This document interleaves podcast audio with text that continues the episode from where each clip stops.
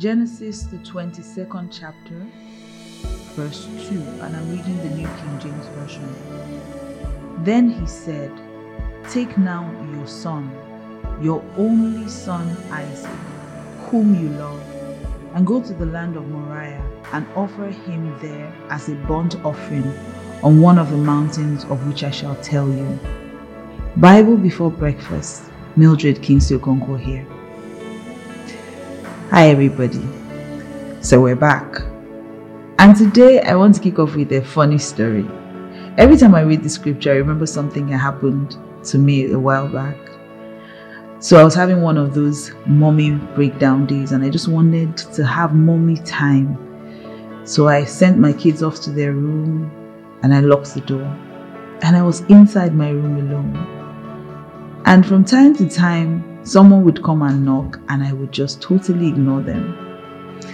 But there was this persistent knock. It wasn't as hard as the other ones, so I suspected that it was David, and he was much younger. He must have been about four years old.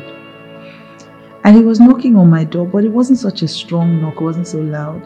And then I heard, "Mommy, Mommy." I said, "Who is that?" He said, "Mommy, it's your son, your only son, the one you love." And honestly, I got up to open the door. I can't even lie, that got me. And I just wonder how a four-year-old could quote this scripture. And I don't even know if he'd ever heard this story or it just came from his spirit.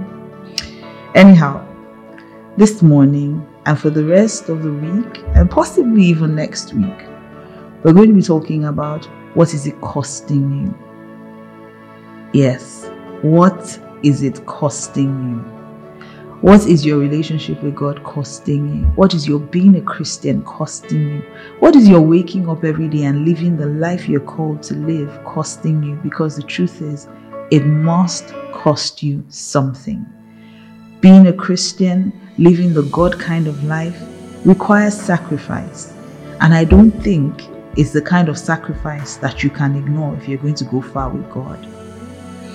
So this morning, I want to start with Abraham and the hefty price that he had to pay to live the life that God had called him to live. Now, I would like to read the entire chapter, which is probably what I'm going to do, because you're supposed to be reading your Bible anyway, not just listening to my voice. So I'll read to you the New Living Translation. It's quite a read, but just be, bear with me. "And God came to Abram and said to him, 'Take your son, your only son, yes, Isaac, whom you love so much, and go to the land of Moriah. Go and sacrifice him as a burnt offering on one of the mountains which I will show you.' And the next morning, Abram got up early. He saddled his donkey and took two of his servants with him, along with his son Isaac. Then he chopped wood for a fire, for a burnt offering, and set out for the place God had told him about. And on the third day of their journey, Abram looked up and saw the place in the distance. 'Stay here with the donkey,' Abram told the servants. 'The boy and I will travel a little farther. We will worship there, and then we will come right back.' So Abram placed the wood for the burnt offering on Isaac's shoulders, while he himself carried the fire and the knife. As the two of them walked on together, Isaac turned to Abraham and said, 'Father.' 'Yes, my son,' Abram replied. 'We have the fire and the wood,' the boy said, 'but where is the sheep for the burnt offering?' 'God will provide a sheep for the burnt offering, my son,' Abram answered. And they both walked on together. When they arrived at the place where God had told him to go, Abram built an altar and arranged the wood on it. Then he tied his son Isaac and laid him on the altar on top of the wood. And Abram picked up the knife to kill his son as a sacrifice. At that moment, the angel of the Lord called to him from Abraham, from heaven, 'Abraham, Abraham.' 'Yes,' Abraham replied, 'Here I am.' 'Don't lay a hand on the boy,' the angel said. 'Do not hurt him in any way, for now I know that you truly fear God. You have not withheld from me even your son, your only son.'" Now, if you read this story, um, you may just think, well, God demanded a very hard thing. I think we should go back a bit so you know how hard the sacrifice was. First of all, Abraham didn't have a son. Abraham met with God at seventy-five, and God promised him his son. And Abraham waited for twenty-five years. Listen, I'm sure some of you listening to me are not even twenty-five years old. He waited for twenty-five years. And by this time, he was one hundred years old. And his wife, Sarah, was ninety. And remember, Sarah, as a young lady, was barren. And by this time, God had done a miracle. At ninety years old, she had a baby. Interestingly, this incident did not happen when Abraham was one hundred. The Bible doesn't tell us how old Isaac was, but from reading the story, you can tell that he was old enough. He was old enough to carry the wood. He was old enough to ask his father, to reason and say, there's no sheep, so how exactly are we going to perform the sacrifice? So he was mature enough to have thought patterns. He was mature enough to ask questions. He was bold enough. So he obviously was not a young child. He was not so young. He was old enough to carry the wood. He got there, and his father put him on the altar and was about to sacrifice him. Now, God asked for his son. Abraham had two sons, but God was very clear. God said, I want your son.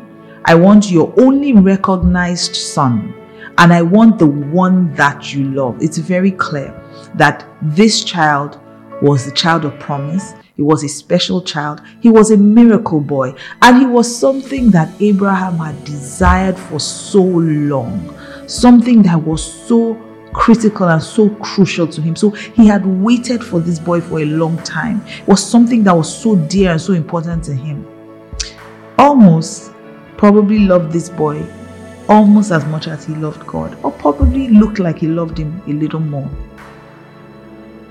So God had promised him this boy, but he didn't just promise him the boy. He promised him that nations would come from this boy.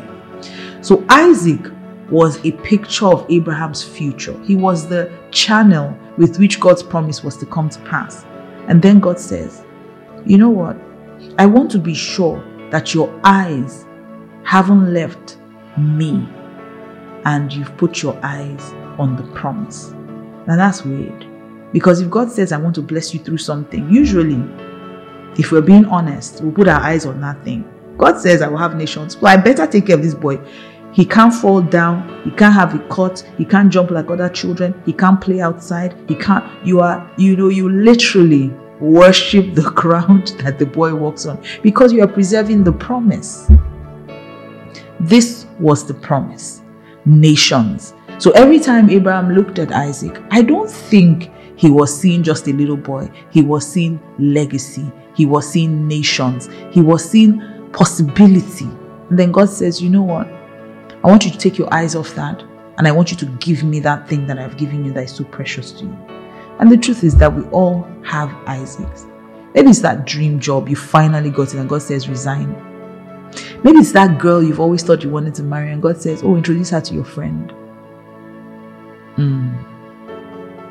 What's your Isaac?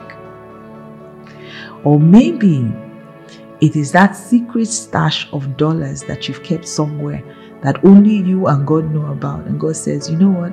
I want you to sign that check off to someone. I want you to give someone that money. I want you to help someone. I want you to bless someone. I don't know what that thing is, and I don't know how precious it is to you. But my question this morning is twofold. Number one, have you removed your eyes from the promiser to the promise? Have you stopped looking at the source being God and you've moved your eyes to your Isaac as the source? Isaac, through Isaac, nations were supposed to come, but God was the one who would bring the nations. The second thing I want to ask you this morning is, what is your Isaac? What is that thing that is struggling with your love for God or your attention?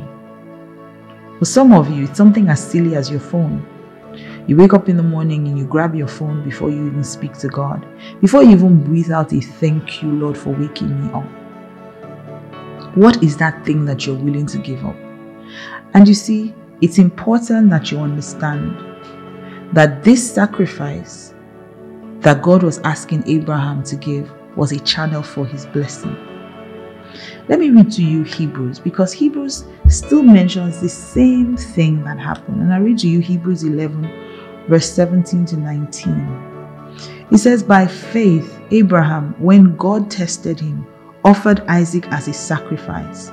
He who had embraced the promises was about to sacrifice his one and only son, even though God had said to him, it is through Isaac that your offspring will be reckoned. Abraham reasoned that God could even raise the dead, and so in a manner of speaking, he did receive Isaac back from the dead. So Abraham had sacrificed his son. I know that he ended up not killing the boy, but the truth is that he had killed him in his heart. And that's what God saw. God saw that this man is willing to give up everything for me. God said, you didn't withhold your only son from me. And let me tell you something about sacrifice. It triggers other things. When you sacrifice before God, God is willing to do anything for you. Let me show you one of the things that happened after Abraham was willing to do that. God then spoke to him. And God said from verse fifteen of Genesis twenty-two, it says, then the angel of the Lord called again to Abraham from heaven.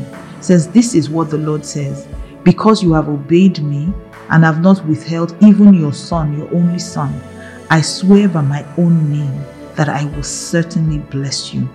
I will multiply your descendants beyond number, like the stars in the sky and the sand on the seashore. Your descendants will conquer the cities of their enemies, and through your descendants, all the nations of the earth will be blessed, all because you have obeyed me. By that singular act of sacrifice, Abraham opened channels for even us to become a part of the covenant. Many years later, God would do the same thing.